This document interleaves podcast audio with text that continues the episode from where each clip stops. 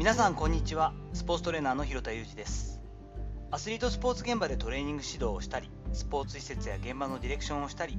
トレーナーの働き方やトレーニングについての情報発信をしたりしています。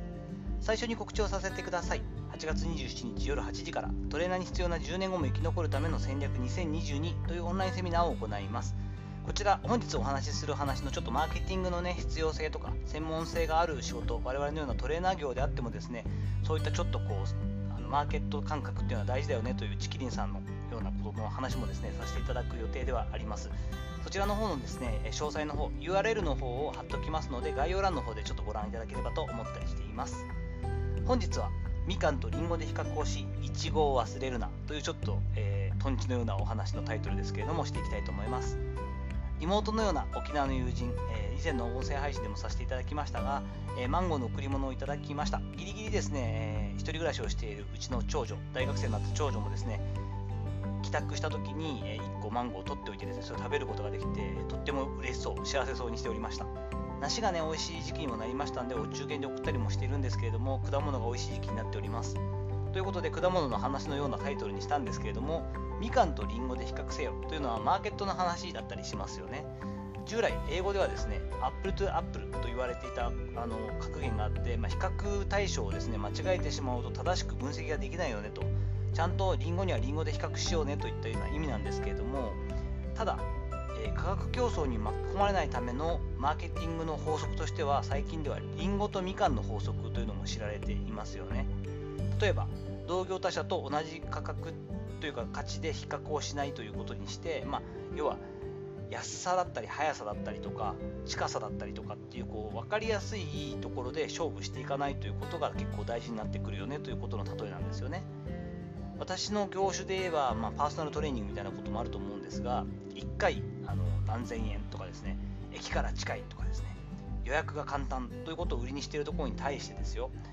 えー、同じところで勝負してもしょうがないし、まあ、消耗戦になってしまうと。アスリートへの指導を20年以上行ってきたプロの指導が受けられますといったちょっと,、えーと、なんだろう嫌な感じかもしれませんが私だったらそんなことを打ち出して、え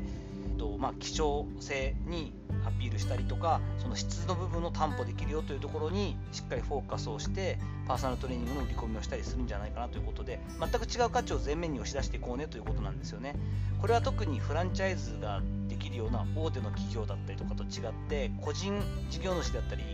ちっちゃい本当に中小企業というかですねそういったところに関してはこの作戦しかないわけなのでここはすごいあのしっかりとまあ肝に銘じておくべきだよなというところですよね。当然フリーランス系の働き方をしている方にとっては自分の商品の強みをしっかりと分析すること。そして早い安い近いみたいな売り方はしない方がいいよねといったことのまあ一つの例えとしてみかんとりんごの法則りんごとみかんの法則。感じでね言われたりしますよねまた、まあ、フルーツつながりで本当は違うんですけどとしてはですねいちごの法則というのもありますよねこれ実はあのフルーツのストロベリーのいちごではなくてですね1対5の法則というのもあったりします。これはある程度、まあ、そのちょっと多少ブレはあるんでしょうけど、一般的に新規のお客様を獲得するには、既存のお客様の5倍のコストはかかるよねという法則だったりします。単純に新規獲得のためのそのコスト、まあ、時間的なお金的なことだけじゃなくてですね、ファンになってくれた方、既存のお客様からの、まあ、ライフタイムバリュー、LTV を伸ばしていくことを優先したサービスを考える方が、お客様からのサービスというか、顧客満足度も高いですし、特に先ほども言いましたフリーランスだったりとか小さい企業にとってはそちらの方が収益もしっかりと安定がしやすいということですよね。この辺のところはこれに絡めて